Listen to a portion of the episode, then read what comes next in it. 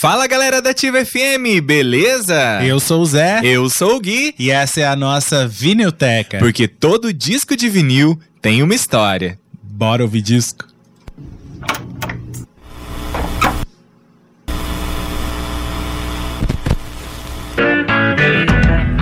Eu sou uma fruta cocoia.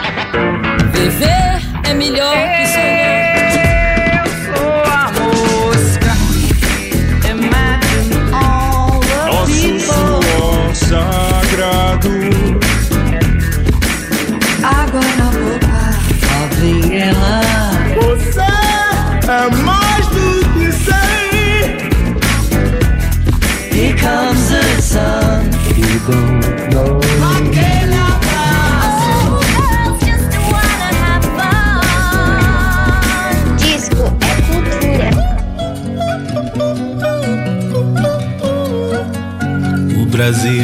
é só verde, anil e amarelo. O Brasil também é cor de rosa e carvão.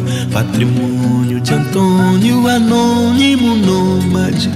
Homem que rompe Adão com facão. Seu Zé tá pensando em boi. Bananeira sangrou.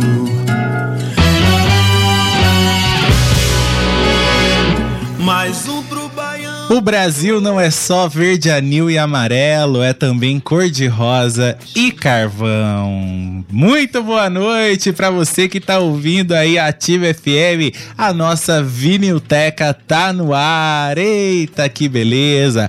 Bom dia, boa tarde, boa noite para você que ouve a gente no podcast, não é? Depois que esse programa é salvo e vai aí para as plataformas digitais. Muito obrigado pela sua audiência, seja de onde ela tá vindo, tá certo?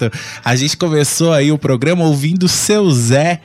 Porque foi dessa música, uma composição de Carlinhos Brown e Marisa Monte, que Marisa tirou o título do disco que a gente vai falar hoje: Verde, Anil, Amarelo, Cor de Rosa e Carvão. Inclusive, essa música tem a participação da própria Marisa, né, Gui? Com certeza, essa música aí que a gente vai até falar mais pra frente, né? Eles compuseram juntos na Bahia, então é bem legal a história. Exatamente. Esse disco é muito importante para a carreira da Marisa Monte. Vocês vão perceber o quanto que esse disco é importante, porque foi um momento de consolidação. Pois é, tudo que a Marisa aprendeu desde pequena em relação à música, os discos, os outros dois discos que ela lançou, né, vem consolidado nesse, o verde, anil, amarelo, cor de rosa e carvão, que inclusive é um dos maiores sucessos, é o maior sucesso da carreira dela, é o disco mais vendido, o disco acho que mais lembrado também, e foi quando Marisa Monte de fato se consolidou como uma cantora de música brasileira que fazia uma música que era um estilo próprio, que tinha um estilo próprio, que tem um estilo dela, né, criado por ela, que não copia ninguém, não é?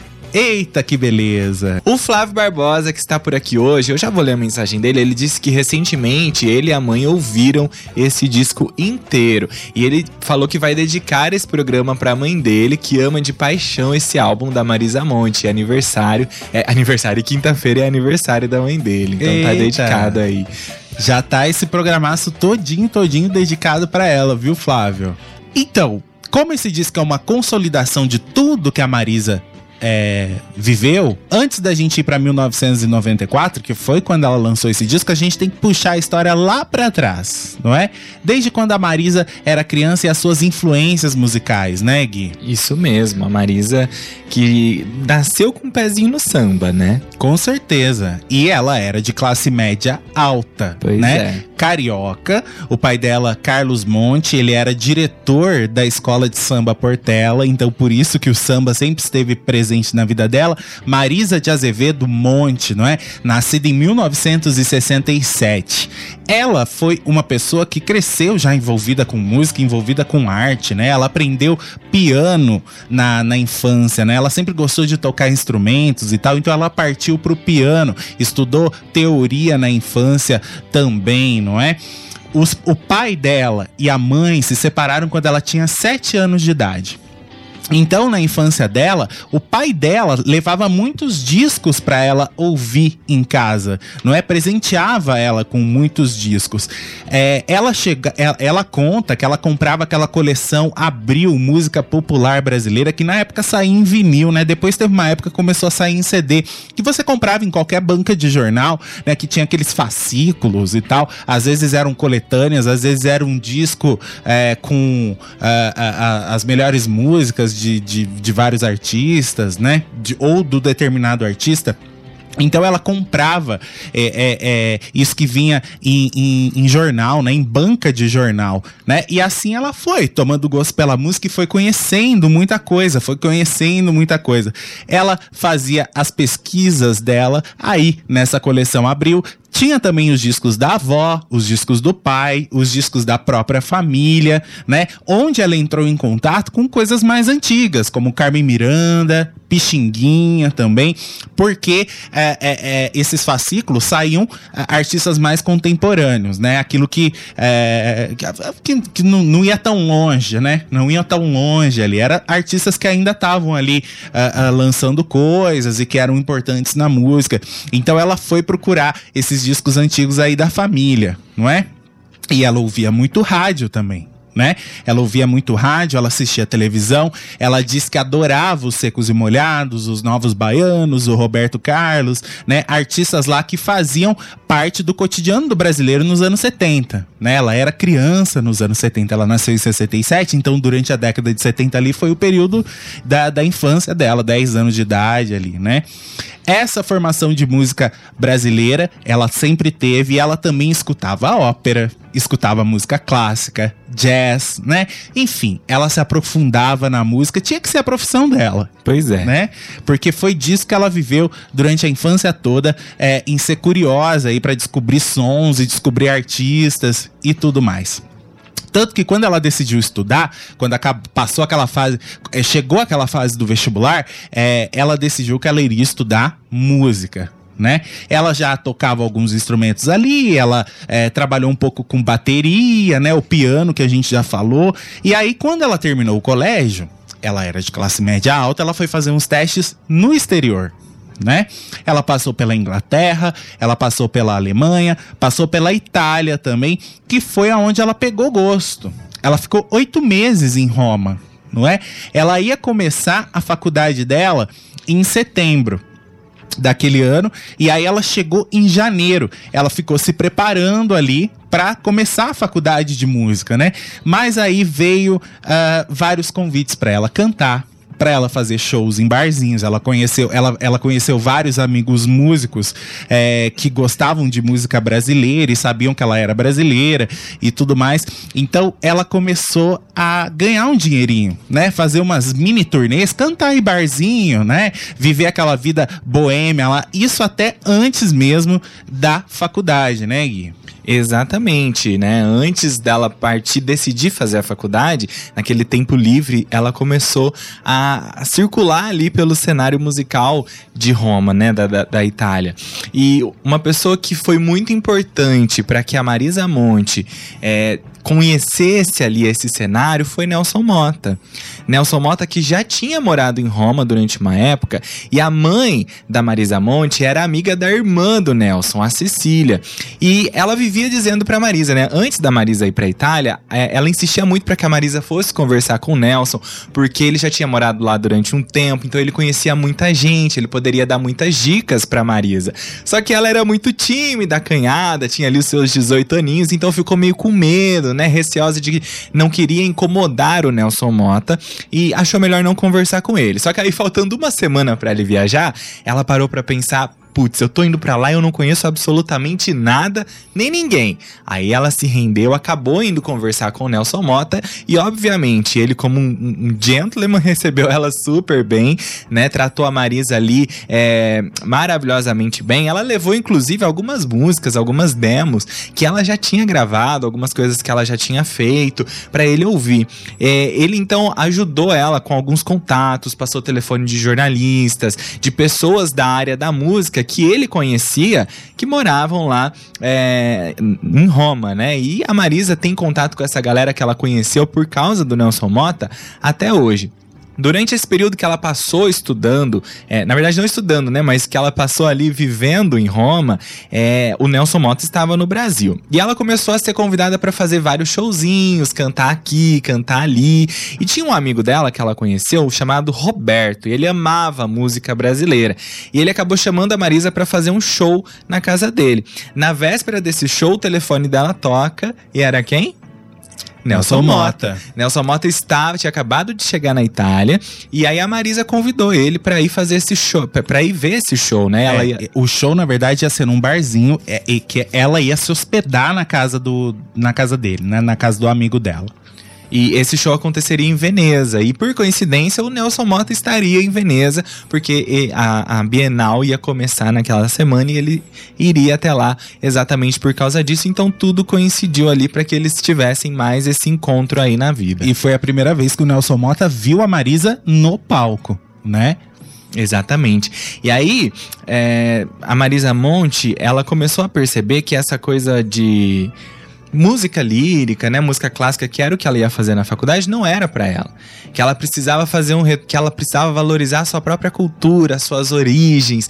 Então ela acabou nem fazendo a faculdade. Ela ficou ali trabalhando, fazendo esses, esses showzinhos, é, sempre cantando, mas não, não chegou a fazer a faculdade e decidiu voltar pro Brasil. Quando ela chegou aqui, é, ela Ela Resol- ficou sem encontrar aí o Nelson Mota durante um tempo, né? Ela não chegou imediatamente e procurou o Nelson Mota, não. Ela foi fazer a vida dela, né? Lá no Rio de Janeiro agora, né, Gui? começou a fazer alguns showzinhos em bares, junto com outras parcerias, e conheceu o Lula Buarque, que na época estava começando a namorar a irmã dela e ele se tornaria é, um, um agente aí da carreira da Marisa Monte, né? E ele sempre dizia pra ela que já estava na hora dela meio que profissionalizar o seu trabalho, de montar uma banda, de organizar a carreira, de fazer um show mais profissional. E foi aí que ela resolveu então procurar o Nelson Mota, porque ela sabia que ele já tinha uma experiência nessa área. Isso. A gente deve dizer que quando a Marisa começou a fazer esses showzinhos aí, que era piano e voz,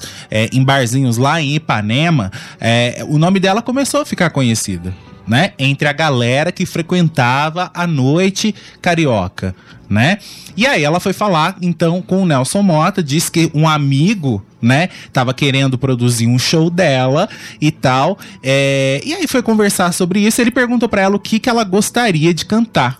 E aí ela foi falando, né? Músicas estrangeiras, né? E músicas brasileiras também, é, que, que, ela, que ela gostava.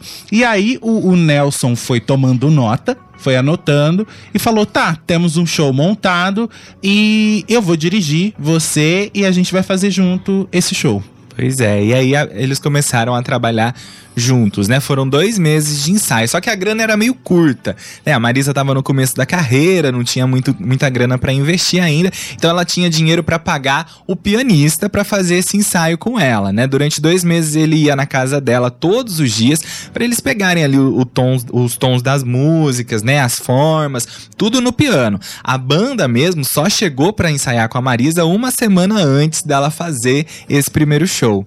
Exatamente. Ela fez essa temporada no, no, no Jazz Mania, né? Que era uma casa aí lá do Rio de Janeiro. Depois ela recebeu convites para ir para São Paulo, né? Ela foi lá no Aeroanta, não é que ficava no MASP. Ela foi para Belo Horizonte, mas tudo assim, aqueles showzinhos pequenos, né? Intimistas, tal. Que ela tinha uma banda, mas é, ela não era ainda o nome Marisa Monte. Então ela foi cavando o espaço dela aí. Inclusive, ela ficou tão conhecida que começou já a surgir convite pra ela gravar disco. Né? Tinha gravadora, que eu acho que atra- a- a- até por causa da influência do Nelson Mota, porque você- ela tava aliada com um cara ali que, que já tinha lançado um monte de artista, Tinha nome no mercado. né? Exatamente. Nelson Mota, que era responsável por tanta coisa já nessa época, é, surgiu o convite para ela gravar disco. Só que ela se sentia insegura. Ela achava que não era a hora.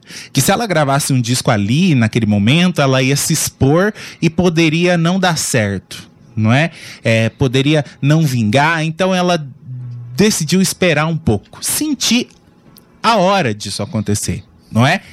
Até que realmente aconteceu, né, realmente aconteceu essa hora dela gravar um disco. E ela já tinha o disco pronto. Por quê? o repertório do disco era exatamente esse repertório que ela já fazia nos shows. Então, ela decidiu gravar, é, lançar um disco ao vivo, né? Um disco ao vivo que é, seria gravado aí num teatro em 24 canais de áudio pela EMI e seria gravado isso é, em, em fita não é para ser transmitido aí para virar um especial na TV Manchete. TV Manchete que era uma TV carioca, né?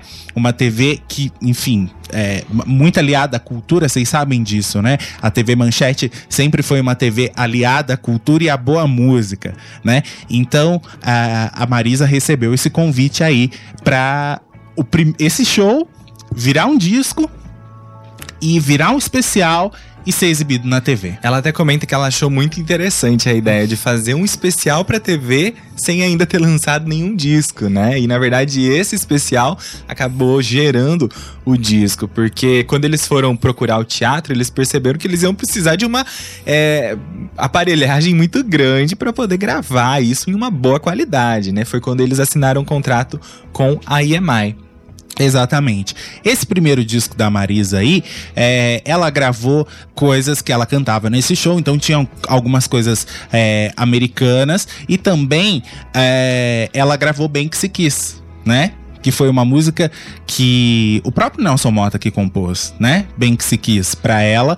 Ela gravou e aí entrou, acabou entrando aí na, na trilha sonora de O Salvador da Pátria. E aí o nome da Marisa começou a ficar cada vez mais conhecido, não é? Cada vez mais conhecido foi o disco MM, né, que ela lançou em outubro, ela lançou em janeiro de 1989. E o disco não fez feio, não.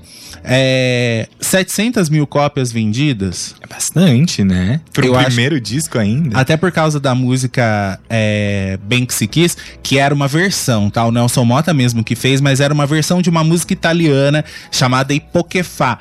É, e aí ela gravou, ela gravou Tim Maia, Chocolate, ela gravou Ando Meio Desligado dos Mutantes, ela gravou Preciso Me Encontrar do, do Candeia, Luiz Gonzaga, Negro Gato, né, do Getúlio Cortes, que havia sido gravada é, pelo, pelo Roberto Carlos, não é? Gravou algumas coisas ali americanas também. É, Comida era a música que abriu o disco do Arnaldo Antunes, Sérgio Brito, Marcelo Fromer, dos Titãs, né? Ela gravou também, então era uma misturada ali daquilo que ela fazia no show. E, certo? E, e, isso tudo eram referências que ela curtia muito e que ela gostava muito, né? Eram caras e pessoas que faziam parte da vida da Marisa Monte, da formação musical dela. Exatamente. Paramos por aqui na história da Marisa até ela lançar esse primeiro disco. Vamos lá para a primeira música, lá para 1994, para a primeira música do Verde Anil Amarelo, Cor de Rosa e Carvão. A primeira música que abre o disco talvez seja uma das mais emblemáticas, é Maria de Verdade, composição do Carlinhos Brown. É, essa música o Carlinhos apresentou para Marisa quando ela estava com ele na Bahia, né? Ele, ela estava fazendo uma viagem por lá, se encontrou com o Brown, mais algumas pessoas e essa foi uma das músicas que ele apresentou para ela e ela ficou encantada de imediato com essa canção porque ela percebeu que ela era cheia de imagens, né? Uma música quase que cinematográfica e que falava da presença feminina é, na, na existência aí da humanidade de uma forma muito lúdica. E ela gostou bastante do conteúdo da música, resolveu gravar então a base aí no Rio de Janeiro e depois eles foram para Nova York, né, onde eles gravaram os arranjos de cordas e metais com participação do Greg Cohen, né? Que deu aí é, um, um, toque a, mais genial ainda pro, pra música. É, a música começa ali bem sutil, né? Bem voz, bem violão, e depois a banda começa a aparecer também, mostrando co como que esse disco da Marisa tá permeado aí pela música brasileira e como é que ele vai sendo construído ao longo de todo o álbum. A gente vai falar bastante ainda sobre isso, mas é que a gente vai ouvindo o disco aos poucos, é, porque senão a gente vai falar muito até a gente chegar na história do disco, tá? A gente ainda vai falar do segundo, aí a gente vai pro terceiro e a gente precisa falar dessas ligações que, que, que Marisa é, estabeleceu, né, para chegar nesse momento do verde, anil, amarelo, cor-de-rosa e carvão. Mas vale vocês prestarem atenção na sonoridade brasileiríssima que está presente nesse disco. Coisa, por exemplo, Maria de Verdade é uma música completamente diferente do Bem Que Se Quis, que ela se propôs a fazer sucesso, a gravar e a fazer sucesso com essa música lá em 1988, 89, né? É uma Marisa completamente diferente. Eu acho que no MM ela ainda não tinha achado o caminho, né? Eu acho que ela se encontrou exatamente no disco que a gente tá ouvindo hoje. Bora lá então. Hostes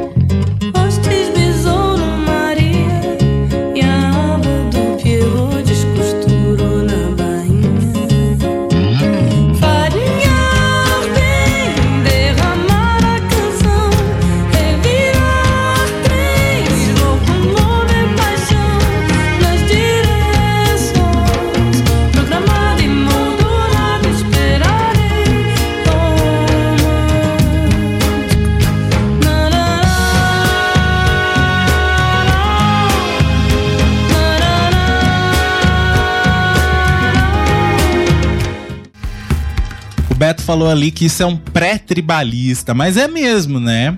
É, Carlinhos Brown. E é, a, a- a parceria, na verdade, ela, ela, ela vai ganhando mais peso, ela vai ganhando mais intimidade, mas o caminho é o mesmo, né?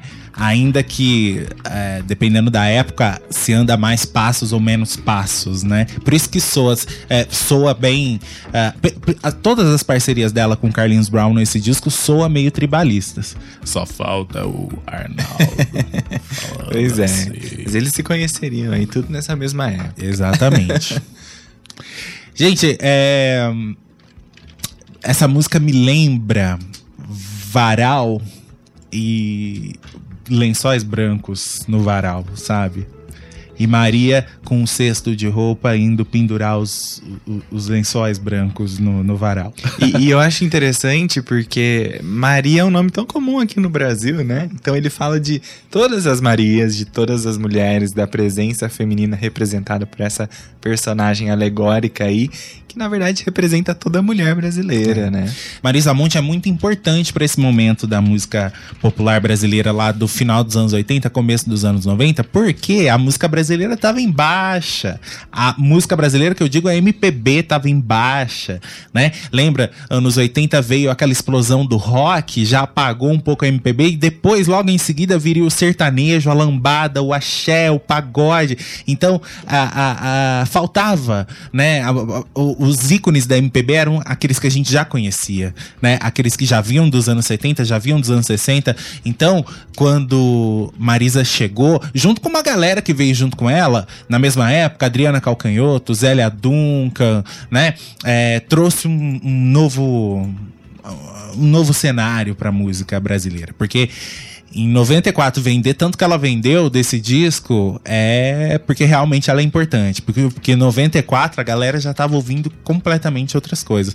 Bom, hoje a MPB vocês sabem, né? O espaço dela é Reduzido. é pequeno, né? A gente tá aqui levantando a bandeira, firme e forte o dia todo, mas o espaço da MPB, infelizmente, é reduzido, é coisa de nicho, né? Estamos no primeiro disco e aí começou a preparação pro segundo disco, tá? É, a música aí, Bem Que Se Quis, fez muito sucesso. Lúcia Veríssimo tava no meio da história também. É que a gente não vai aprofundar muito, é, porque senão a gente perde muito tempo e tem bastante coisa pra falar do, do, do disco mesmo de 94. Mas Bem Que Se Quis é, foi uma música que aí foi passada pra, pra Marina, né? Que não quis gravar. E, e aí houve um, um lance de, de, de, de Lúcia Veríssimo bater o pé pra música entrar na trilha, né? Porque não queriam que a música entrasse. E aí Lúcia Veríssimo brigou e a música entrou. Tem uma coisa. E aí falaram, né? O Davidson lembrou, hoje voltou no ar o Salvador da Pátria, né? E que tem essa música bem que se Exatamente. quis. Aí. Que é uma Ma- Marisa legal, divina, mas bem diferente dessa que a gente tá aqui abordando hoje. Vamos lá. Marisa Monte é, decidiu gravar o segundo disco, chegou a hora de gravar o segundo disco, tinha perdido medo de gravar disco, né? Só que agora ela queria fazer algo autoral, porque ela era compositora já, né? Ela queria buscar parcerias, não é, com compositores. De repente ela fazer melodias e enviar para compositores, para letristas fazerem a letra, ou então ela tinha a letra e mandava pro, pro compositor criar a melodia. Ela ia costurando o trabalho dessa maneira. Ela iria trabalhar com o Lula Buarque, que era o empresário dela nesse período, mas o cara ganhou uma bolsa para estudar cinema em Nova York. Porque o negócio dele não era ser empresário de música, era fazer cinema. Então ela ficou durante um tempo ali sem, sem produtor. É, aí o próprio Art, o, o próprio Lula. Lula, né, apresentou para ela o Arthur Lindsay, que era um cara que vinha trabalhando aí é, com Caetano Veloso, né? Numa das vezes aí em que ela foi para Nova York, ela acabou conhecendo o Arthur Lindsay e rolou uma conexão entre eles, né? O Arthur Lindsay produziu aquele disco estrangeiro do Caetano Veloso. Sim, é o que tem o Meia Lua Inteira, né? Sim, exatamente. De lá da trilha de Tieta. Pois é. E, e aí, papo vai, papo vem, houve um- um- um- um- uma ligação. Ele ia ser o produtor aí do, do novo disco da, da Marisa Monte.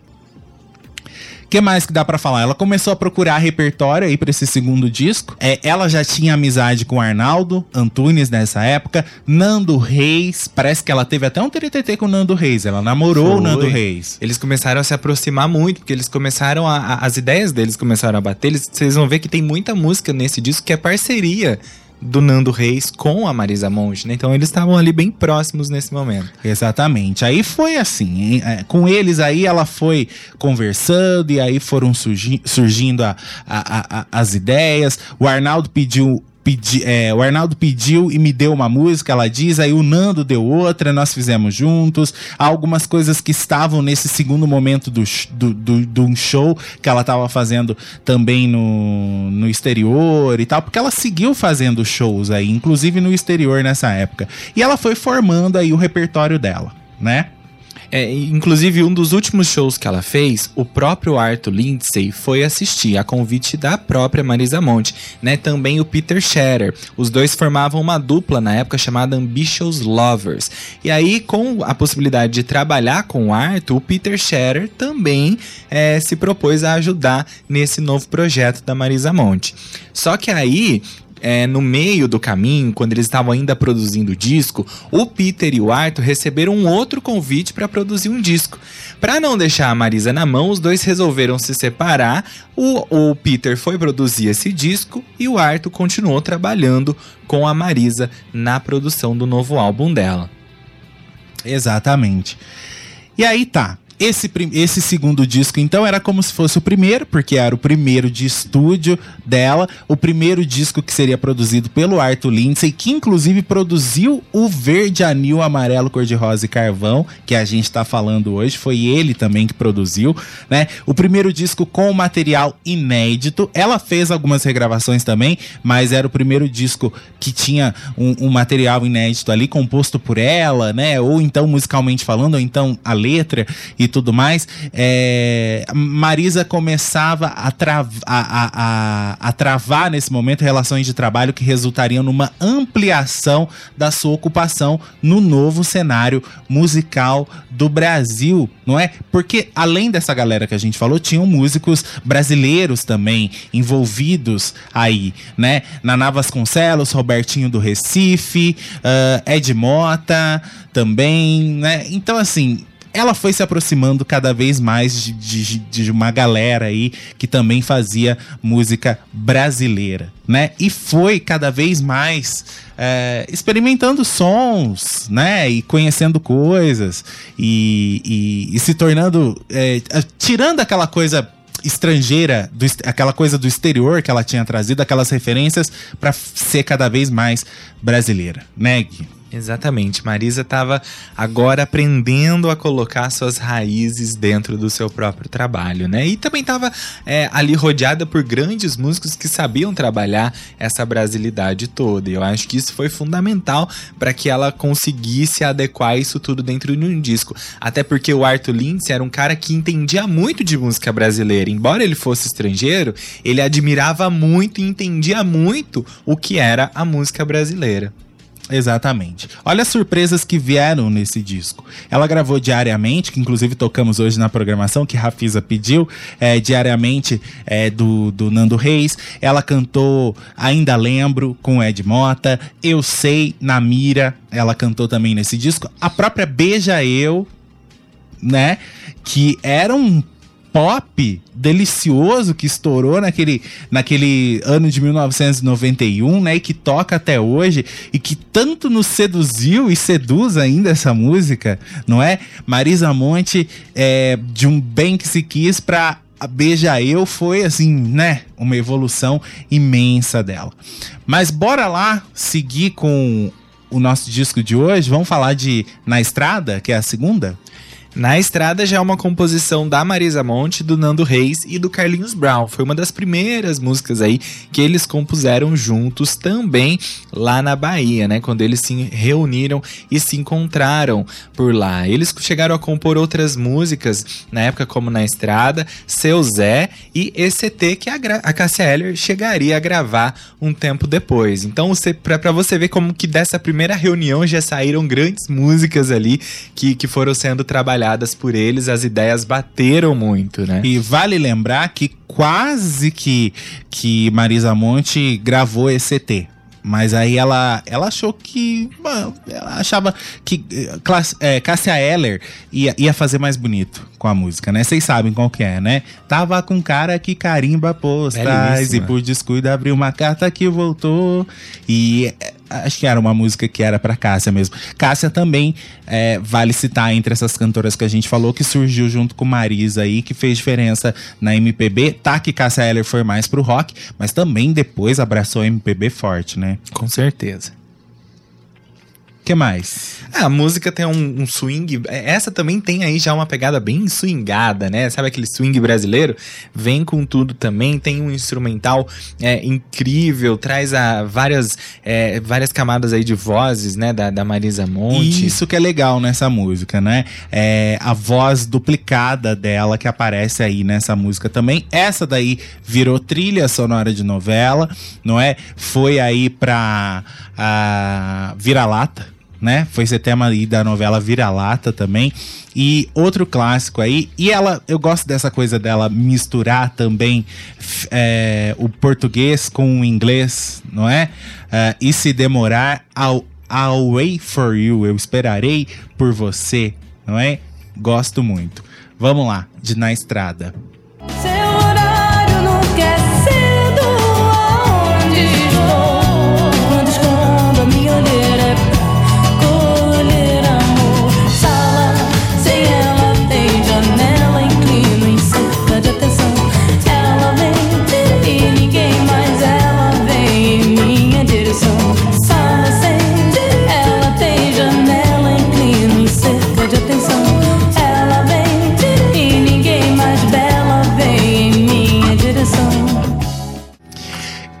Cara, fiquei pensando aqui enquanto a gente ouvia, por que, que nos faz música assim hoje em dia?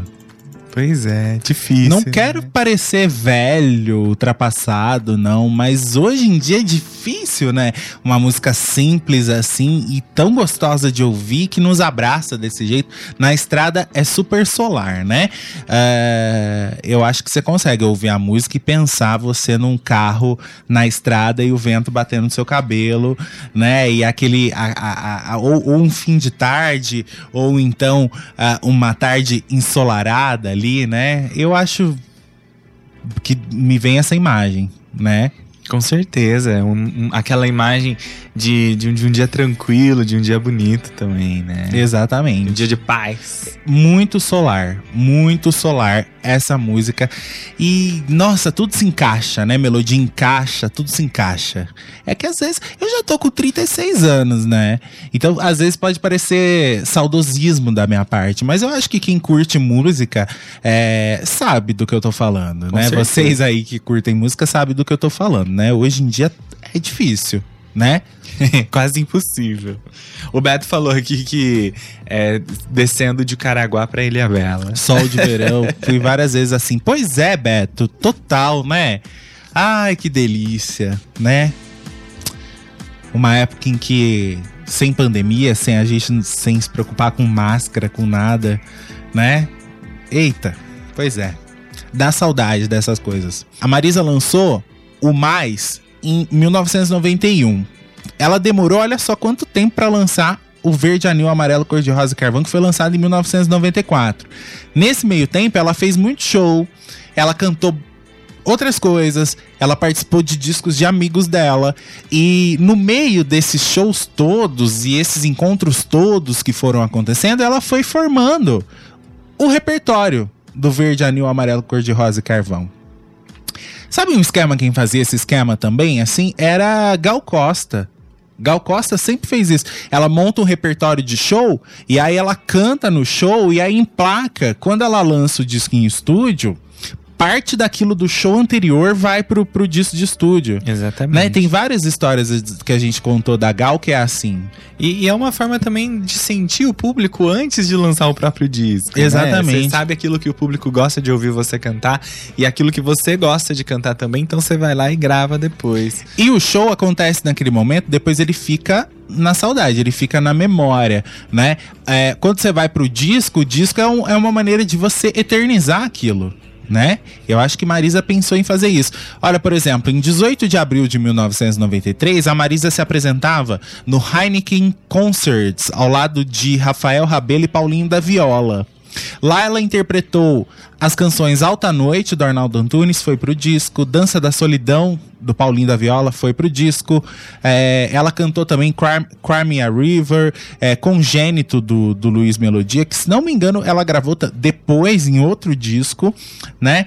É, que mais? Então, é, sem, que- sem ela saber, ali já estava acontecendo o embrião do que seria o novo disco dela. Do que seria o, Exatamente. o projeto do Cor de Rosa e Carvão, né? O terceiro disco de, de estúdio. E tem também um, um outro show importante que a Marisa sempre cita, que foi aí também decisivo para formar o repertório e, e todo o conceito do disco, que aconteceu em 27 de novembro, né? Onde ela se apresentou ao lado de Gilberto Gil em Munique, no mesmo ano de 1993. Ela cantou em dueto com ele músicas como Meditação, Expresso 2222, Extra e Vamos Fugir, né? Nenhuma dessas músicas, lógico, entrou pro disco de fato, mas o Gilberto Gil teria uma participação muito importante nesse novo trabalho da Marisa Monte.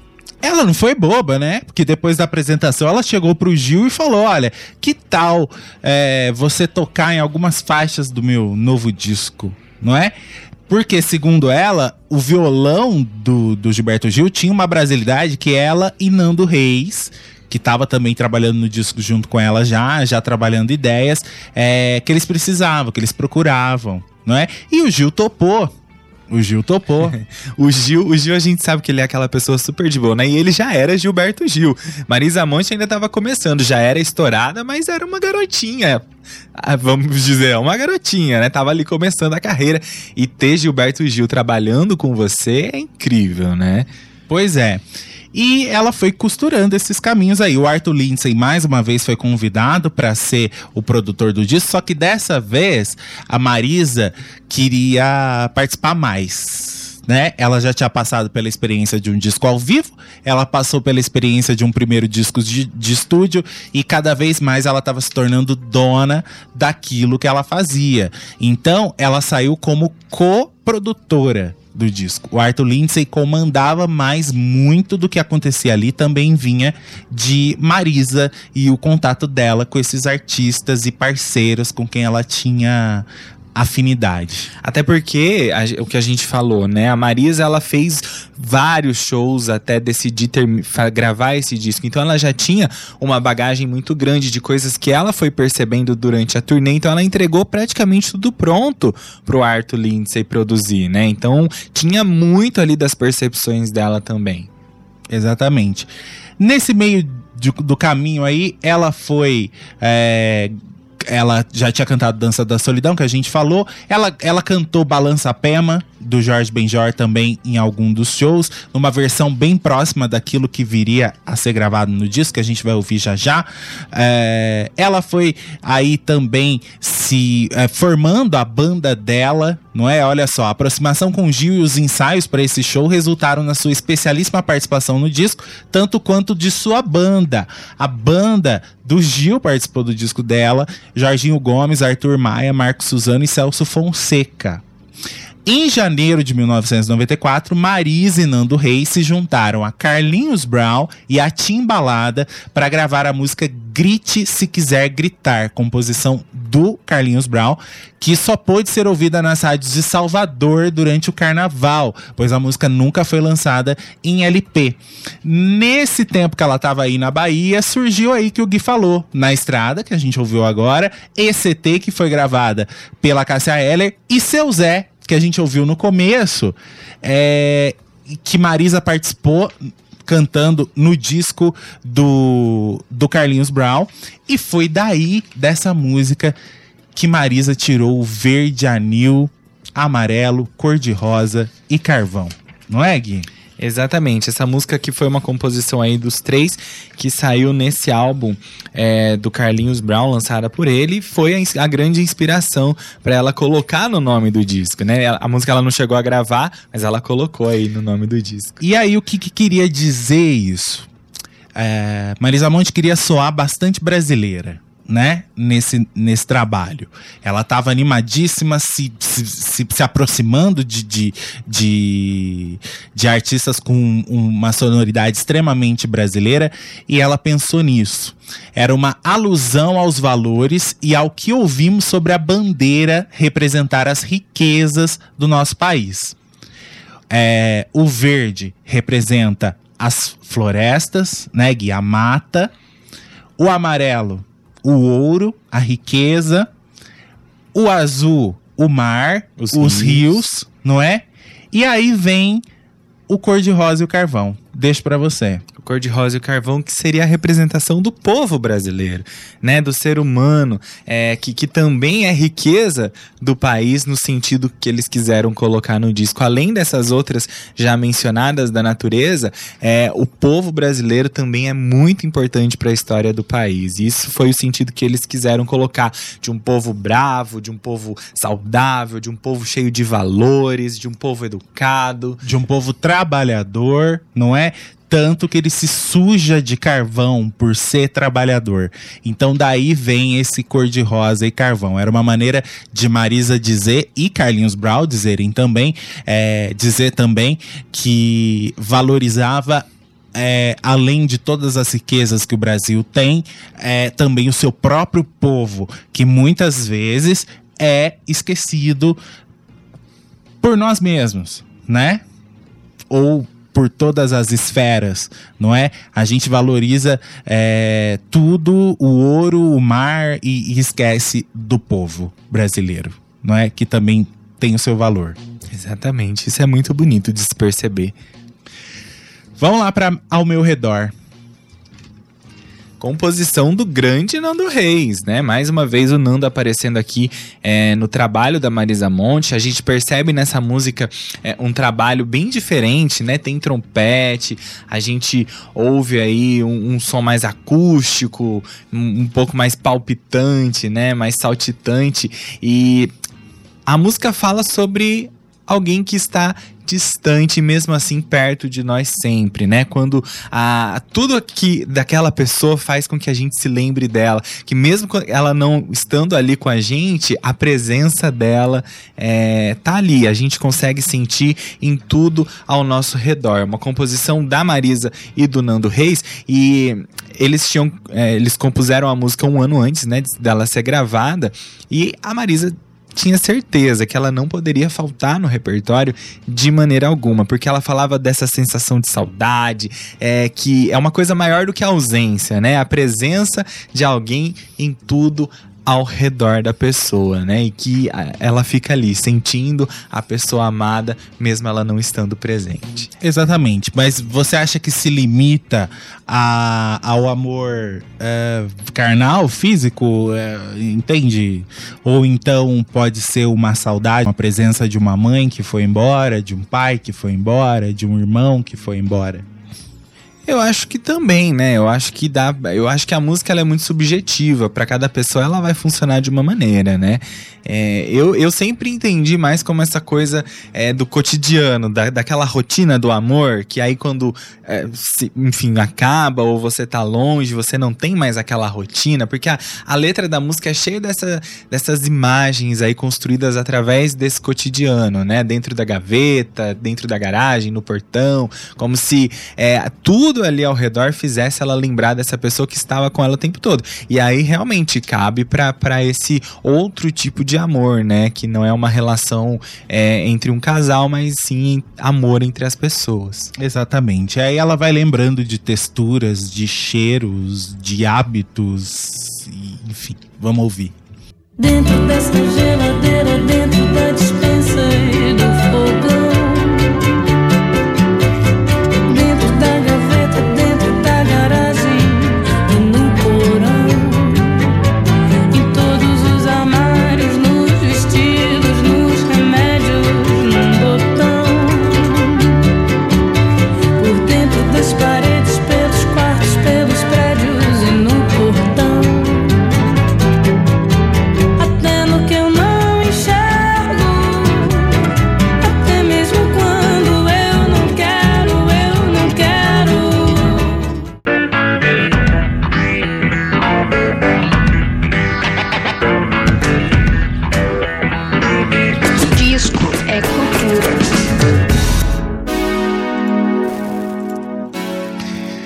Eita, tamo de volta aqui com a Vinilteca, hoje falando de Verde Anil, Amarelo, Cor-de-Rosa e Carvão, terceiro disco de estúdio de Marisa Monte. Ó, o Rafael Carneiro diz que sempre entendeu ao meu redor como a saudade de um amor carnal, mas pensando bem, podemos ampliar essa interpretação. Sim, nessa canção há citações de Quixabeira de Carlinhos Brown. Olha só, o Rafael, tem muitas músicas desse disco que falam de dores de amor. Muitas. A Dança da Solidão, ah, De Mais Ninguém também é pesadíssima nessa coisa do, do, do abandono, da solidão. E então, é, eu acho que para um contexto geral, acho que seria esse amor carnal mesmo, assim. É, vamos falar de uma polêmica. Que na verdade não é polêmica, porque Marisa nunca fez disso uma polêmica, né? É, a Marisa, assim como qualquer artista, ela não foi, ela não recebeu só elogios, ela recebeu críticas também ao longo da carreira. Acusavam a Marisa por causa daquele início que a gente falou do MM, dela ter um estilo aristocrático demais em sua música, não é? Dela não se aproximar do popular, dela não se aproximar do som realmente brasileiro, né? Até então, é, até o verde, anil, amarelo, cor de rosa e carvão. E uma pessoa que acabou criticando é, Marisa Monte foi Maria Bethânia. E o que Maria Bethânia fala tem peso, porque é Maria Bethânia, não é? Maria Bethânia, uma vez, numa entrevista pra Playboy, disse o seguinte. Ela é. de- aqui, ó, na, na pesquisa que a gente achou, diz que foi é, depois dela ter lançado esse disco, Verde, Anil, Amarelo, Cor de Rosa e Carvão. Ela vendeu assim: sou bem nascida, só me identifico com Nova York, a minha música. A minha maneira de vestir e andar tem uma raiz nova-iorquina. Os discos nova-iorquinos dela são ótimos, só não me tocam o coração como esse que elogiei. Nesse período, é, Betânia já estava elogiando esse disco que a gente está ouvindo hoje, o Cor de Rosa e Carvão. Mas ela segue, não se iluda, ela não deixou de ser nova-iorquina, não mas jogou com o nome de Paulinho da Viola e o violão de Gil. Eita, disse. Betânia. e é lógico, né? Devem ter ido questionar a Marisa Monte sobre isso, mas Marisa nunca falou nada. Nunca falou nada. Marisa sempre foi muito fã de Maria Bethânia. Inclusive, elas tinham é, pessoas que trabalhavam em comum pra elas, né? Amigos em comum também. Tipo assim, o cara que fazia a luz do, do, do, do show da Betânia era o mesmo cara que fazia a luz dos shows da, da Marisa Monte. Sabe assim? Então, se, se- tinham figurinhas que eram trocadas ali, né? E, e- e Marisa sempre foi admiradora do, de Maria Bethânia. Cresceu ouvindo Maria Bethânia.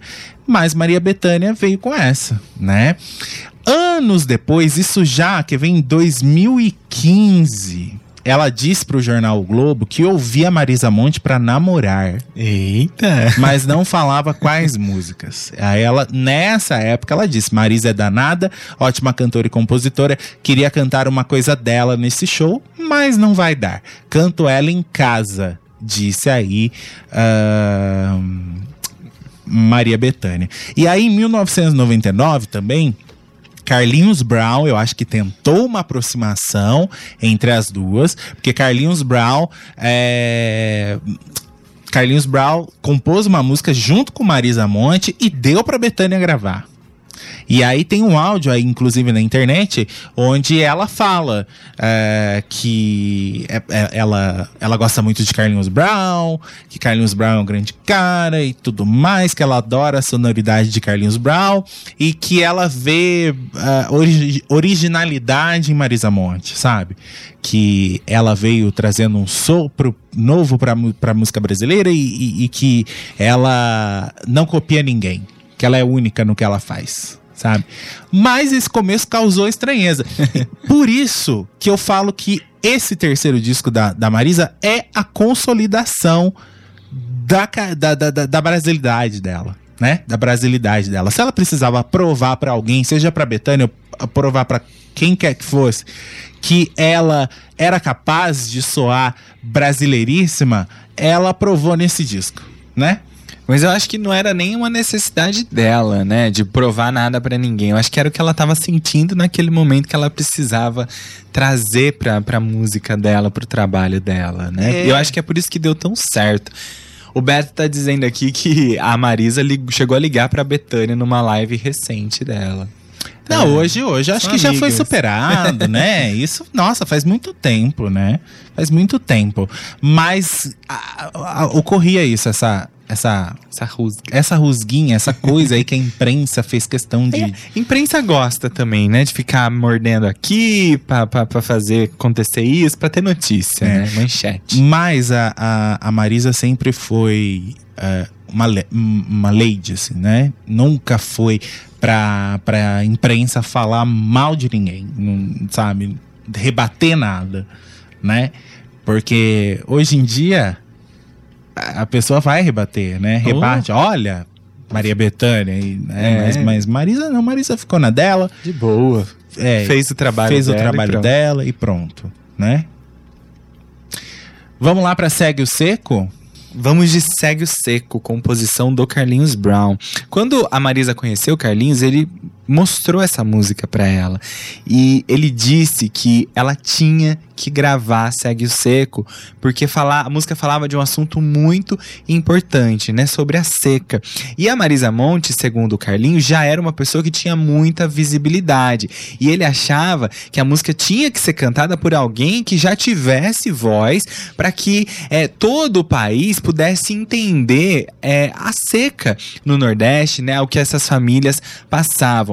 A canção, ela expressa aí esse drama, né, de quem sofre com a seca no Brasil e vai mais além. Ela também fala sobre a ausência de água, mas é, da- das expectativas de vida das pessoas que vivem nessa situação tão difícil. A música é tão bonita, ela parece uma espécie de prece, de oração, né? Que, que traz esperança é, para que essa chuva que não vem, para que ela caia. E é isso que a música Segue o Seco pede. É quase que também uma música ali é, de protesto, para mostrar para a opinião pública qual era essa realidade.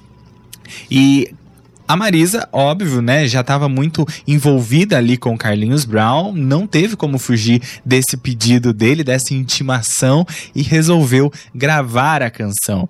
É, ela foi gravada aí é, pela Marisa e eu acho que o que as pessoas mais lembram hoje em dia é exatamente do videoclipe que foi produzido a partir desta música. Se você não viu o videoclipe, tem ele no YouTube e vocês precisam ver porque é maravilhoso. Né? É, conquistou uma geração nos anos 90, né? É. Ela ganhou vários prêmios aí por causa desse clipe, não é? O clipe que teve aí a assinatura da Conspiração Filmes e foi dirigido pelo José Henrique Fonseca, junto com o Cláudio Torres. E olha só que interessante, esse videoclipe teve um orçamento de 65 mil reais. E na época, os videoclipes aqui no Brasil eh, tinham um orçamento ali que chegavam no máximo a 25 mil. Então, para você ver como é que foi um videoclipe bem produzido, né? Ele trazia ali eh, vários elementos da simbologia religiosa, como cruzes, velas, imagens de santos, né? Tá Misturando a fé ali do povo, né? Que o povo sempre tem muita fé, então aquele povo sofrido que sofre com a água, mas que também tem muita fé, muita esperança de que essa água vai cair do céu. Que sofre com a falta da água, né? Pois é. estiagem de chuva. E por não ter onde correr ali. E, e- e a- o videoclipe é, é- é a coisa mais bonita, assim, que a gente já viu, né? É, ele não foi exibido no Fantástico, mas ganhou uma estreia na MTV. Teve participação ali é, de, de algumas pessoas é, importantes para Marisa, como a empregada dela. Né, Nazaré, que chegou até a atuar no, no filme como uma santa, né, no, no, no clipe como uma santa. E é legal porque a Marisa ela tá ali nesse ambiente árido, né, nesse ambiente seco, é, que, que vai criando aí essa imagem na cabeça de, de todo mundo. E aí no final vem a chuva, né? Vem a chuva, né? E aí a Marisa comemora com essas pessoas que estão ali ao redor dela a vinda da, chu da, da chuva. O vídeo fez muito sucesso na MTV. Foi uma estreia, assim, de padrão internacional. Como acontecia na, na MTV americana, eles passavam, assim, de duas em duas horas o vídeo, o videoclipe da Marisa Monte na programação. No VMB de 1995, que foi o primeiro VMB da história da MTV aqui no Brasil, é, o, o videoclipe da Marisa de Cego Seco venceu em todas as categorias em que, foi- em que ele concorreu. Melhor clipe do ano, melhor clipe de MPB, direção, fotografia e edição. Foram cinco prêmios acumulados aí nesse VMB, consagrando de vez esse videoclipe e lançando aí a Marisa Monte para a história é, do- da música brasileira. Tem muita gente que diz que essa música é a grande música desse disco, o grande destaque desse disco. É, eu acho que Marisa nunca tinha feito algo parecido com isso, então realmente foi algo impactante. Tem uma percussão que toca forte, com é, berimbau também é, nessa música, durante a melodia, e a letra vai jogando pra tudo ser seco, né? A boiada seca, na enxurrada seca, a trovoada seca, na enxada seca. E aí esse seco vai sendo usado até citar a chuva. Segue o seco sem sacar que o caminho é seco, sem sacar que o espinho é seco, sem sacar que seco é o ser sol. E por aí vai, até vir a chuva, né? Ou chuva vem me dizer. E aí fica mais suave a batida da música. Então, é lindo, é lindo, é lindo de ouvir, é lindo de ver o clipe também. E Marisa, cara, esplendorosa nessa música. Vamos ouvir? Segue o seco? Bora. A boiada seca, a enxurrada seca, a trovoada seca, na enxada seca. Segue seco sem sacar que o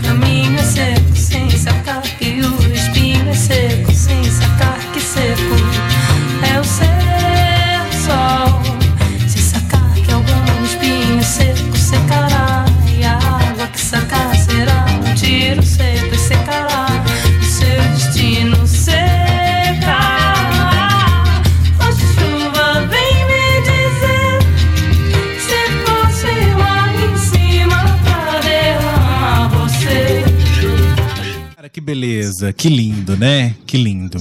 Eu acho que a gente nem precisava falar tudo que a gente falou da música aqui, porque eu acho que ela sozinha já, já conta esse cenário do clipe pra vocês, né?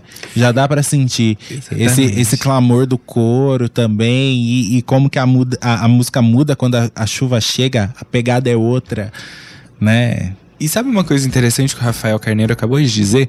Ele disse que ele leu uma análise dessa música de que a repetição do S, né, na- na- no início aí, da, em todas as palavras, faz com que a boca vá ficando mais seca. Olha vai secando só. a saliva. Então essa repetição do, do S proporciona também essa sensação de secura na boca.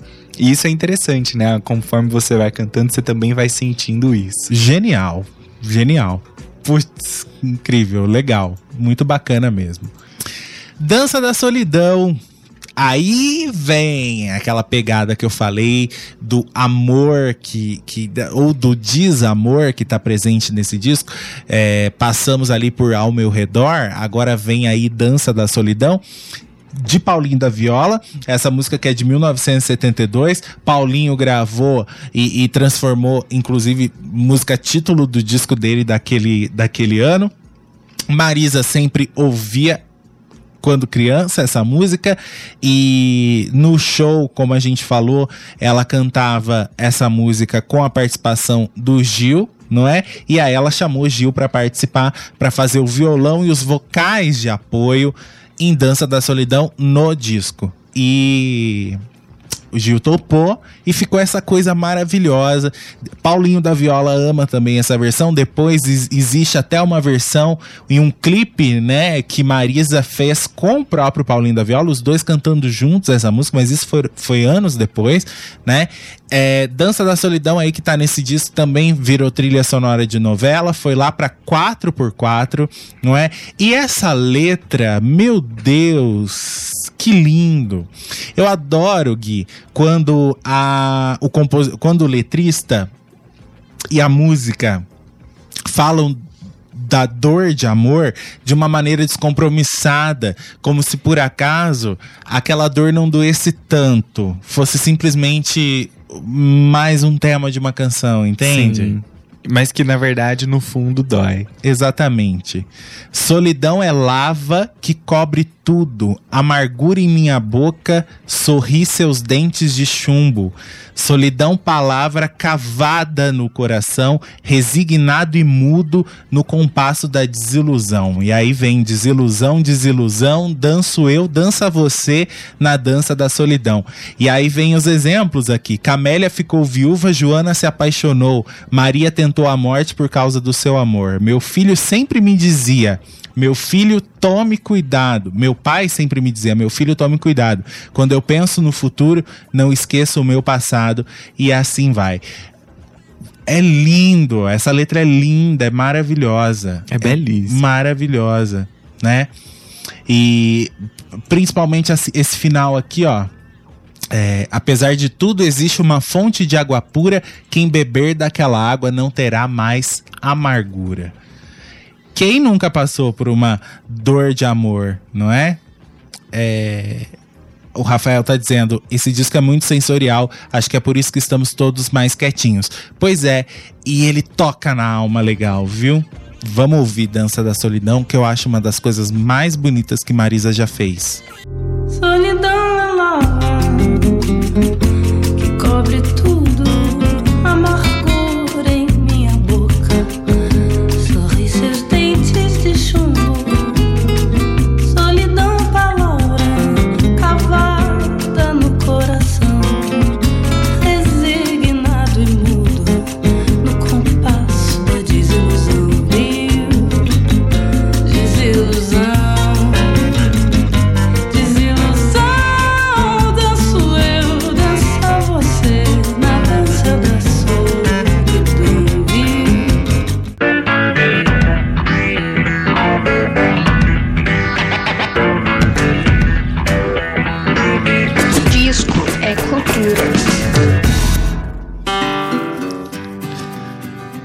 A dor de amor só o tempo cura. O problema é que o tempo não passa. Nossa, que profundo. Gostou disso? Pensei nisso no intervalo. Caramba, É, parabéns, mocinha. é. Pois é. Quem nunca sofreu um- uma, uma desilusão amorosa e aí falaram, não, calma, o tempo cura tudo, não é? Mas o tempo passa muito devagar. Passa mesmo. É, e é uma dor subjetiva, não é, não é uma dor física, às vezes pode até ser física, mas é uma dor muito subjetiva e ela tá no ar ali em cima de você, né? É, quando você sofre uma desilusão, uma perda, uma, a, a própria solidão, o fim de, de algo ali que você achou que ia durar pra sempre, é, e, e aí você. É, é uma dor que tá ali em cima, permeia você, é como se fosse uma nuvem negra, né? E aí ela não tem data pra passar. Uma hora ela passa, passa. É, mas é difícil. Obrigado, obrigado, obrigado, obrigado. Olha só, a próxima música, de mais ninguém, ela é uma música inédita para aquele momento, 1994. Mas ela, depois de, de Dança da Solidão, que é uma regravação de Paulinho da Viola, eu sempre achei que ela fosse uma, uma regravação também. Porque ela é muito. é- é- ela, ela vai muito pra aquela coisa do samba canção e do chorinho dos anos 40, anos 50, não é? Porque teve a participação do grupo Época de Ouro, que fez a base instrumental. Esse conjunto ele ficou muito famoso aí por ter acompanhado o mestre do choro, Jacó do, Ban- do Bandolim. E esse grupo tá presente na música né, tocando. É uma seresta, é um toque de seresta, né? Aquelas serenatas mesmo antigas. E a letra do Arnaldo Antunes veio encaixar perfeitamente dentro dessa sonoridade, porque é de uma sensibilidade poética por parte do Arnaldo que é impressionante, né? Fala da amargura de um homem que for abandonado pela mulher que amava. A dor do sofrimento para esse homem é como se fosse um troféu, é, a é uma conquista, né? É, é, meu, é meu troféu, é o que restou, é o que me aquece sem me dar calor. Se eu não tenho o meu amor, eu tenho a minha dor. Eu tenho. é, ao que me apegar é a minha dor. É ela que me acompanha, né? Sabe o que, que eu lembrei de uma coisa? Uma vez, eu acho que eu já contei isso em algum momento da biblioteca mesmo, mas vale relembrar se vocês não lembrarem. Uma vez eu coloquei aquela música é, é, Solidão, dá um tempo e vai saindo. Eu escrevi na lousa é, no intervalo, na época do colegial, e eu tinha um professor de português chamava Vicentini, era o nome dele. Era um senhor, com uma voz grossa, assim. E ele era um maravilhoso professor de gramática. Eu adorava ter aula com ele, sabe? E, e aí ele chegou e viu aquilo na lousa. e Ele falou que. é, ele, ele falou um termo para definir isso que só pesquisando mesmo pra eu saber, pra eu lembrar o que, que ele falou. Mas ele falou alguma, alguma norma, alguma coisa da, da língua portuguesa. E ele falou assim: é, o personagem tá pedindo pra solidão ir embora. É, para ele ficar mais sozinho ainda, porque aquilo que o- acompanha naquele momento é a própria solidão, entende? Solidão dá um tempo e vai saindo. Mas é lógico, quem escreveu a letra, Sandra de Sá, quando canta, quer dizer, solidão vai embora pra que eu possa ser feliz nesse momento, né? Pra que eu possa encontrar alguém, né? Pra que eu não seja mais sozinho, né? Sei lá. Mas eu lembrei disso. É, vamos ouvir de mais ninguém? E aí, a, cadê a- aquela parte que a, a, a Marisa fala sobre como que era a composição dela com a, a parceria dela com o Arnaldo? É, a, a Marisa, né, ela, ela e o Arnaldo ficaram muito íntimos, inclusive o Carlinhos Brown. Mas nessa época, pra ela e pra ele, e- e tinha uma coisa muito cerimoniosa no tratamento dos dois, né? Porque o Arnaldo Antunes também já era o Arnaldo Antunes lá dos Titãs, aquela galera que já sabia o que fazia, aquela banda gigantesca onde todo mundo se entendia. E a Marisa ficava muito intimidada com isso, né? Porque ela sabia que os caras eram muito bons. Então, pra ela, sempre foi uma coisa assim de nunca se intrometer muito. Ela mandava a música, ele fazia e os dois tinham só essa troca. Depois, eles foram ganhando mais mais intimidade, mais cumplicidade, né? Ela começou a perceber que ele era o poeta, mas que ele também sabia fazer melodia e que essa troca entre os dois poderia acontecer muito naturalmente e é o que foi acontecendo aí ao longo de todos os anos dessa amizade deles. Vamos ouvir então de mais ninguém que também foi trilha sonora de novela. Entrou pra Explode Coração em 1995. É o meu troféu,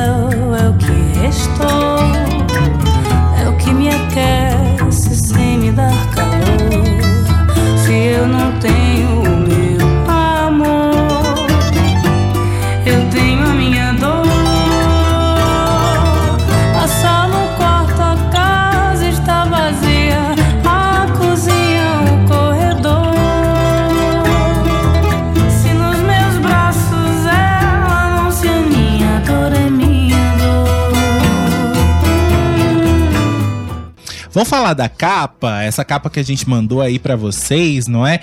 Que tem aí uma ilustração do Marcos Martins e que dá todo um charme pro disco, não é? Essa foto cor de rosa com detalhes em carvão, exatamente o cabelo de Marisa Monte aí é, é, foi desenhado de uma forma, né, que o cabelo dela tem esse aspecto feito com carvão, não é? Essa capa com o fundo branco foi o que saiu no vinil, né? Foi o último vinil da Marisa Monte. Foi esse disco, né? É, e saiu essa capa branca. Quando ela lançou em CD, ainda em 94, a capa era toda rosa, né? Da cor do rosto dela, esse rosa da cor do rosto. E quando ele foi relançado agora, fizeram a capa igual do CD, o- a capa toda rosa. É lindona, Né? E eu acho muito mais bonita. com certeza. Muito mais bonita do que essa capa branca, não Eu é? acho que dá uma quebrada, né, no, no conceito ali, Eu acho também. o desenho é lindo, então eu acho que com rosa total ficou mais bonito ainda. Maravilhoso esse desenho, né? Linda essa capa, linda esse projeto. E adivinha qual é a cor do vinil? Ah, não, não do original. O original era preto mesmo, mas é, o do relançamento é rosa. Lógico, né, Beto? Rosão de tudo, lindo demais. Bora lá pra próxima, Alta Noite? Alta Noite, que é uma música que a Marisa Monte já havia gravado para um disco do Arnaldo Antunes. Esse é um poema dele. E antes dele sair até dos, dos Titãs, ele estava preparando um álbum que é, trazia um livro, né? Dele com alguns poemas e um disco com esses poemas desse livro musicados. E ele falou isso pra Marisa e convidou ela para participar desse disco cantando a música Alta Noite. Teve uma participação também aí é, é, do, do João Donato, né? Uma, uma versão incrível. E só que alguns meses depois, o Arnaldo Antunes acabou deixando os Titãs e esse disco ele ficou ali para um grupo muito seleto de pessoas, né? Não foi um disco amplamente divulgado ou um disco que teve uma, uma grande expressão aí dentro do mercado. Então poucas pessoas tinham acesso a esse disco, que inclusive também a música ganhou um videoclipe, mas também era uma coisa é, muito artística, né? Era poético demais para que isso conseguisse atingir as rádios e atingir o mercado fonográfico naquele momento. A Marisa Monte, pensando na beleza dessa música, falou: Eu não posso deixar isso assim, eu quero gravar essa música de novo. Então foi o que ela fez no Cor de Rosa e Carvão. Ela gravou Alta Noite mais uma vez para ser lançada aí nesse disco, né? Esse álbum do Arnaldo Antunes, eu não falei o nome, mas ele foi lançado em 93 e tinha o nome de nome. é isso. E aí a, Marisa, pe- percebendo que a música era boa demais, não podia ficar fora desse repertório. Aí ela é, chegou a gravar uma parte em Nova York, né? O violão base foi feito é, por lá. Contou com a participação do Greg Cohen também no, no arranjo de violinos incríveis, de violas e cellos. O Naná tocou percussão e o Romero Lubongo foi quem gravou aí em Nova York o violão base. A música traz ali uma, uma pegada bem bossa nova mesmo, bem brasileira. A letra é bem curta, bem curta, né? porque ela era um poema. Alta noite já se ia, ninguém na estrada andava. No caminho que ninguém caminha, alta noite já se ia. Ninguém com os pés na água, nenhuma pessoa sozinha ia, nenhuma pessoa vinha, nem a manhãzinha, nem a madrugada. Posso ser uma besteira que eu vou falar, mas nesses tempos de lockdown e, e- e de, de restrição de circulação de pessoas, as madrugadas nossas estão assim, né? As altas noites estão assim. Mais do que antes. Pois é. Mais do que antes. Alta noite já se ia,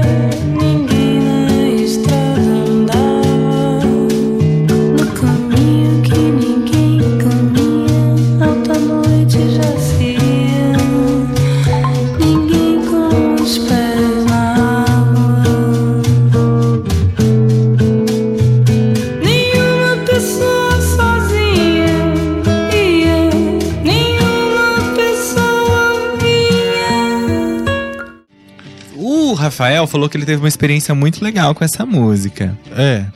É, ele disse aqui, ó, experimente escutar é, aos pés de uma lareira, tomando um vinho acompanhado de um queijinho. Fiz isso em uma noite no ano passado, quando ainda estava em São Paulo. Fazia frio e estava justamente em quarentena. Eita. Que beleza. Precisamos de uma lareira, Guilherme Cooper. Eu vou construir uma, fazer igual o Rodrigo Wilbert, que construiu a capela, eu vou construir a lareira. Pois é, pra quem construiu uma capela, fazer a lareira deve ser a coisa mais fácil do mundo. Mas não confunda a lareira com churrasqueira, tá certo? Não, tá bom.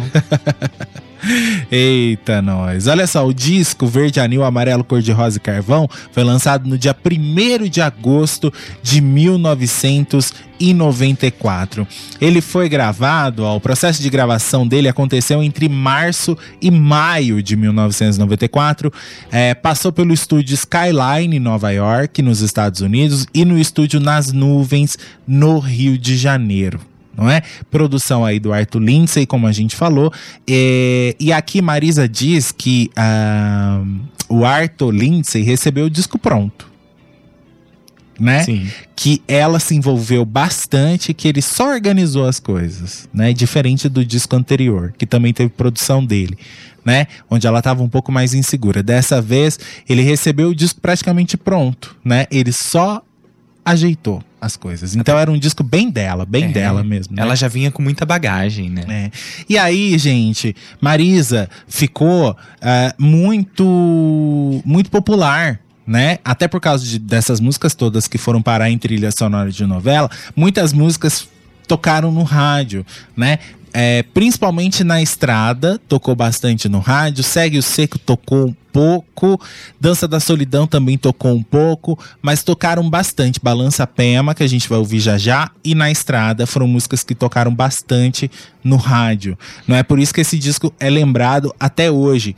E ele vendeu mais de um milhão de cópias. Uma venda muito expressiva, né? Exatamente, ele vendeu mais de um milhão de cópias. Entre discos e CDs, ele vendeu pra caramba. Tanto que até hoje eu acho que é o disco mais vendido, né?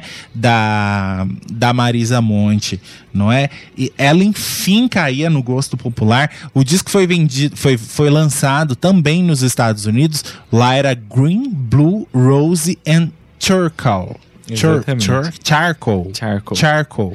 E é legal que esse disco ele foi lançado também em mais 38 países é, no mês aí do lançamento dele e vendeu 350 mil cópias em seis meses, sendo que 65 mil é, cópias foram vendidas nos Estados Unidos, ou seja, vendeu bastante por lá também, né? Exatamente. É, ela passou por vários programas de TV, né? Marisa Monte passou pelo Programa Livre com Sergio Groisman, deu entrevistas na MTV, se apresentou no Jô Soares 11:30, inclusive com a velha guarda da Portela, tá?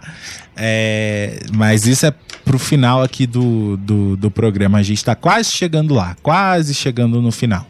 É, então, Você quer Foi- um momento ostentação e luxo? hum, Rayane Brito disse aqui na minha casa tem lareira. ah é, que chique. Ô, Rai, coloca, faz, segue essa dica aí do Rafael. Coloca essa música pra você ouvir quando a lareira estiver acesa, tá?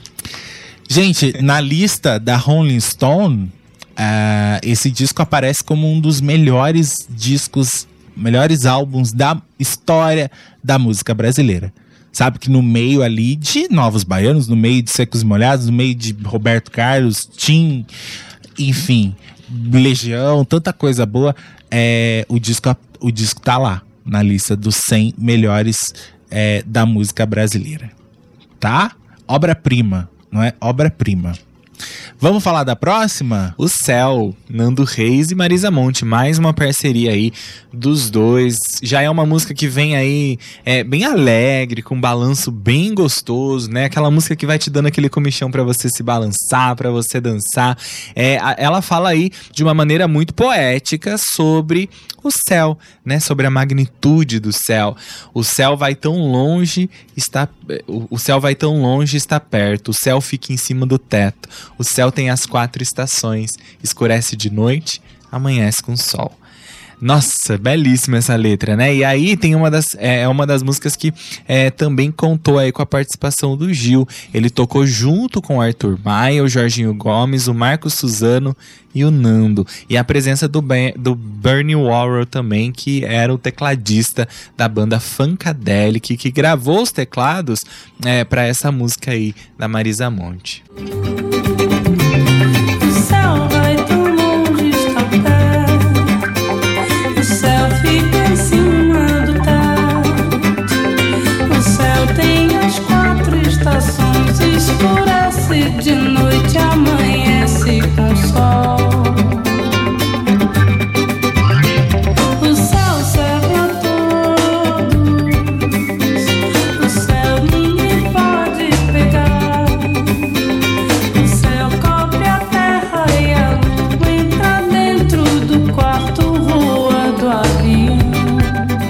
Agora sim a gente vai pra Bem Leve, que é uma música da Marisa e do Arnaldo, não é? A Marisa fez a melodia e aí o Arnaldo fez a- a- essa letra super bonita e segundo a Marisa, a letra tem uma alma ecológica, fala sobre a alma das madeiras, não é? Palavras dela, a parceria minha com o Arnaldo.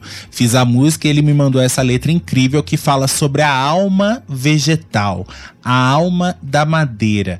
É uma música extremamente ecológica e comovente que entende a vida nos seres e nos objetos inanimados e a respeita e lamenta quando ela se vai. É como se uma alma se perdesse ali quando se corta uma árvore, não é? Muito linda, é outro violão incrível do Gil com baixo do Arthur Maia, com o Suzano e o Jorginho Gomes junto. Palavras aí de Marisa Monte, não é? Mas olha só que bonito, né? O cara ter é, é, é, é, essa ideia de, de, de escrever, o, o Arnaldo Antunes escreveu uma letra onde ele coloca, ele dá alma a uma árvore que é cortada, não é? Ah, aí sim vem aquilo que o Gui falou é, da, da extração indiscriminada de madeira que acontece aqui nesse país. Não Até é? hoje. Até hoje. E hoje parece que em níveis estratosféricos. E hoje né? com aval do. com aval do governo. Do governo, Isso né? que é o pior, né? Eita, vamos ouvir então. é, bem leve. Bem leve, leve, releve, quem pose a pele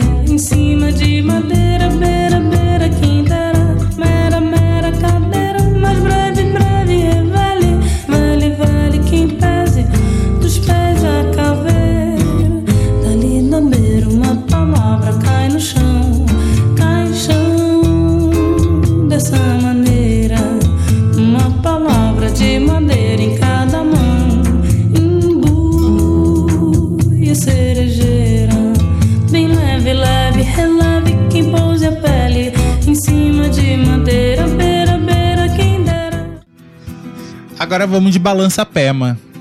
Exatamente, grande sucesso aí de 1963 do álbum Samba Esquema Novo, do grande Jorge Benjor.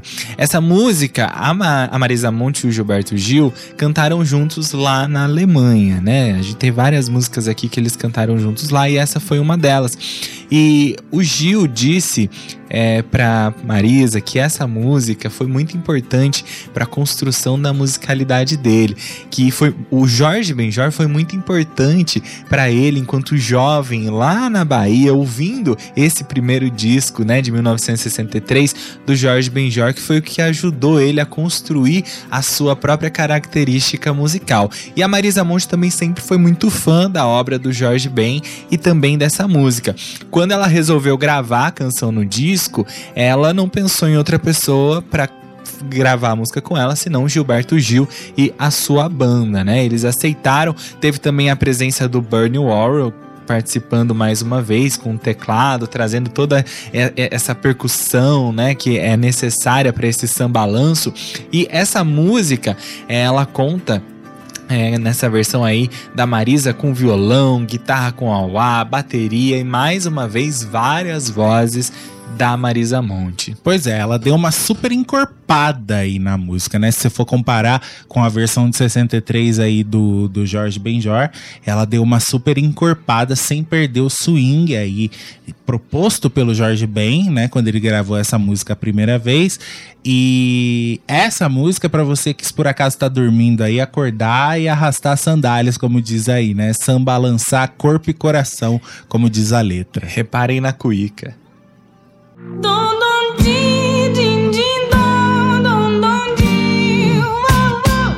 Balança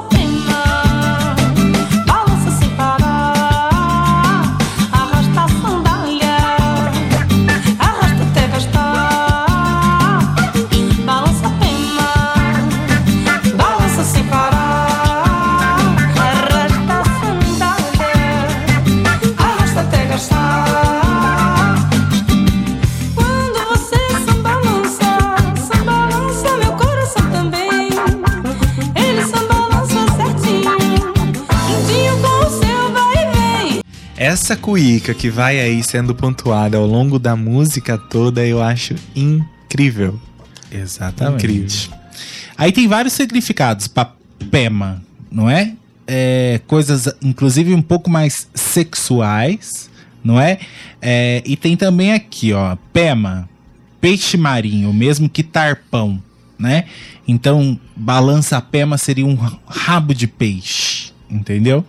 Então seriam re- é- é- requebrar as cadeiras, não é? E tem também é, a palavra de origem africana, pema, que seria o órgão genital do avestruz. Que oriçado na hora do ato, é- é- é- ele precisa ser oriçado, ser balançado ali na hora do ato, para que ele esteja. É, é, para que ele esteja pronto pro, Pra- pro pro ato. ato sexual. Seria Sim. isso. Entendeu? Interessante. Aí tirem as conclusões. Balança a pé, uma balança sem parar, arrasta a sandália. Mas eu acho que vem numa mistura de, de, de, de- de- do- no sentido sexual do negócio também, né? Também, eu acho que é uma junção das duas coisas, até porque nesse outro sentido sexual há também o balanço, né, o swing. Então, eu acho que vai um pouco de tudo. Ah, o pessoal da Aí vocês gostaram. a Pema é sugestiva. A pé, entendemos. É, pois é, obrigado, Cida. Obrigado mesmo. O Zé explicando é incrível. Pois é, gente. É, eu sou, O Caio Lucas sou alguém muito didático. Pois é, pois é, bem literal. Ah, o Flávio tá falando, entendi pema como pé. Mas não é, viu? Não é. Pé não é. Pema seria. seria a região pélvica mesmo, assim, sabe? Né? Acho que nesse sentido aí.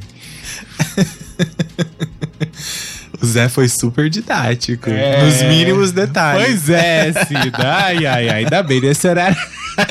a gente pode. Estão falando aqui que ressuscitou até o pinguilim do Ju. Uh!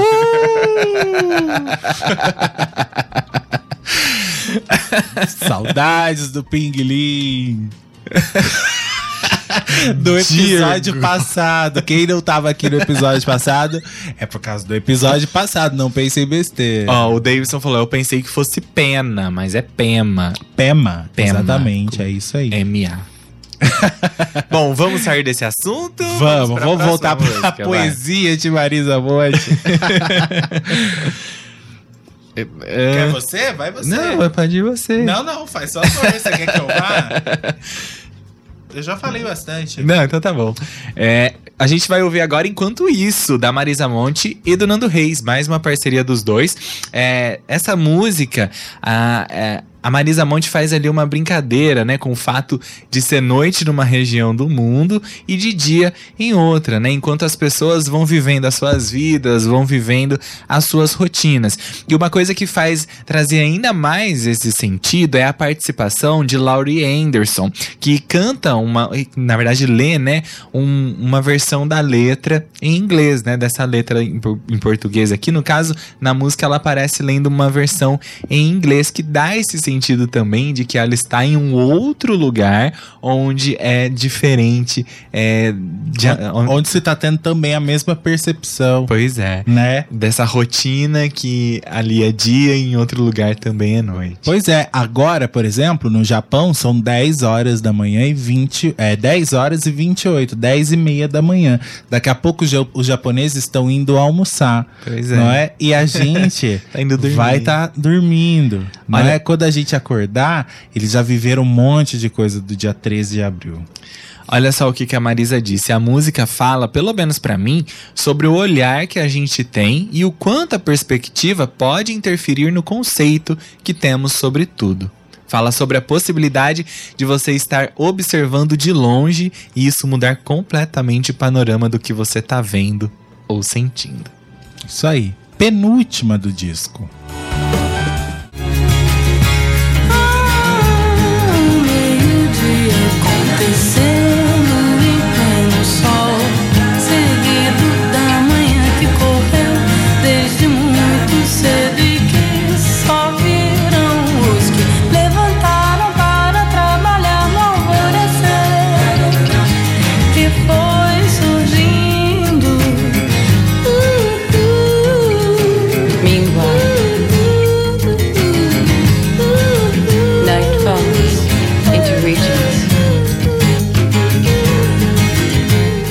Davidson Braga perguntou ali sobre Pale Blue Eyes, não é? Só que essa música, Davidson, ela saiu só na versão em CD. Ela não saiu na versão em vinil. Não é? A gente até comentaria dela aqui, mas como a gente tá aqui celebrando o vinil, né, e tocando o vinil de uma forma indireta, não é? Já que a gente tá comentando as músicas do disco aqui, então essa a gente descarta, entendeu? Mas tem mais, são 14 músicas no CD e 13 músicas no LP, certo? Vamos lá pra última, antes da gente ler os últimos comentários aí a gente se despedir. Chegamos na última, que dó, tá acabando esse programa tão bonito. É, a última é Esta Melodia, do Bubu da Portela e do Jamelão, que teve a velha guarda da Portela participando.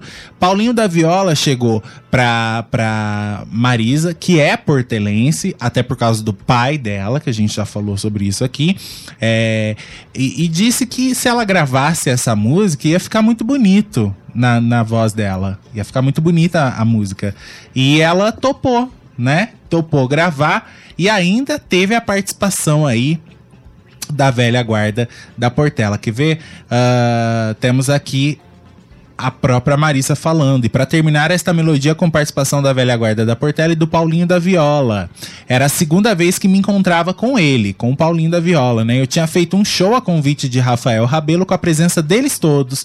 E nesse show o Paulinho falou para mim: "Marisa, tem uma canção do Bubu da Portela que se você cantar vai ser a coisa mais linda".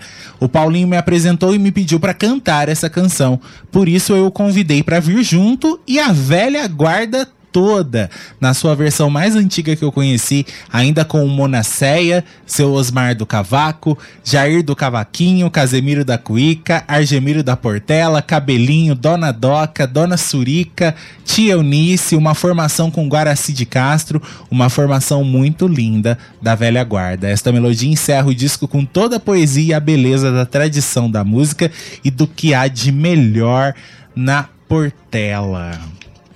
Que lindo! Não precisa dizer Só as palavras nada. dela definindo aqui já é lindo, não é? E a música é extremamente brasileira, até por causa da participação da Portela. Então, se alguém tinha alguma dúvida de que Marisa iria soar nossa, sem aquela coisa nova-iorquina, como disse Betânia, ela soou aqui, né? Acho que soou em todo o disco, desde de, de Maria de Verdade. Mas aqui é impressionante. Vamos ouvir, aí a gente volta pra se despedir.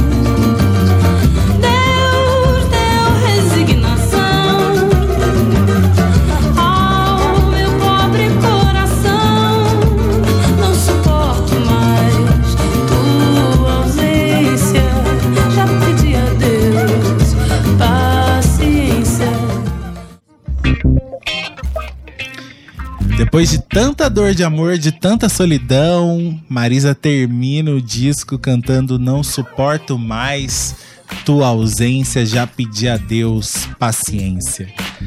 Linda forma de terminar o disco, não é? Exatamente. Flávio Barbosa falou isso aqui, não havia jeito melhor de terminar um disco épico como esse. Aí o, o Beto falou, a gente terminou quase no mesmo horário da semana passada, mas é porque esse disco é um disco de 13 canções e ele tem quase uma hora de duração. Então por isso que a gente foi até tão tarde. Se você pega um disco dos anos 70, geralmente ele, ele dura menos, né? É mais curto o disco. Só que o, o, o Cor de Rosa e Carvão ele foi feito para CD. Não é? Era o CD veio como um alento aí para os artistas porque cabia mais mídia no CD, Sim. né? O projeto você não precisava descartar tanta música, não é? É, lógico, foi lançado em vinil, porque muita gente consumia ainda o vinil em 94, mas foi o último, assim, né? Quase que não saiu em vinil. O Rafael Carneiro disse: Esta melodia me traz uma sensação de alegria e saudade. Sou simplesmente apaixonado por essa música. Adoro Marisa cantando samba e essa junção dela com a Portela é magnífica. E essa parceria se repete em um disco mais recente. Em O Universo ao Meu Redor de 2006, Marisa mergulha para valer no samba. Vale muito a pena escutar. O Vitor Noronha disse que voz, né? Não tem igual. Ela já tem voz de sereia desde o primeiro disco ao vivo com o canto das sereias. O, o Davidson Braga disse a semana que vem. 80 anos do rei, falaremos sobre isso ainda essa semana. Pois é, semana que vem tem Roberto Carlos. Vai ser no dia do aniversário de Roberto, dia 19 de abril. Vamos estar aqui juntos celebrando essa data, 80 anos do rei. Boa noite pra você, Davidson. Já já a gente revela aí qual vai ser o próximo disco. O Michael Galberto disse: Eu gosto demais também da. Ah, tá. Que ele perguntou se a gente é da Portela. Eu falei que eu não sou, eu sou beija-flor. Eu sou de. Eu, eu torço pela mangueira. Gosto da mangueira. E aí ele falou: Eu gosto da Vai Vai. a Elda Maia disse que foi incrível o programa, lindo programa, parabéns. Obrigado, Elda, obrigado aí pela sintonia. Sandra Edivaldo também curtindo, Rose Bordim, Juca Horta, Rafisa, Vera Moreira, todo esse pessoal aqui com a gente. Valeu, obrigado mesmo de coração, todo mundo que passou por aqui. Valeu, gente. Valeu, gente, boa noite, até amanhã.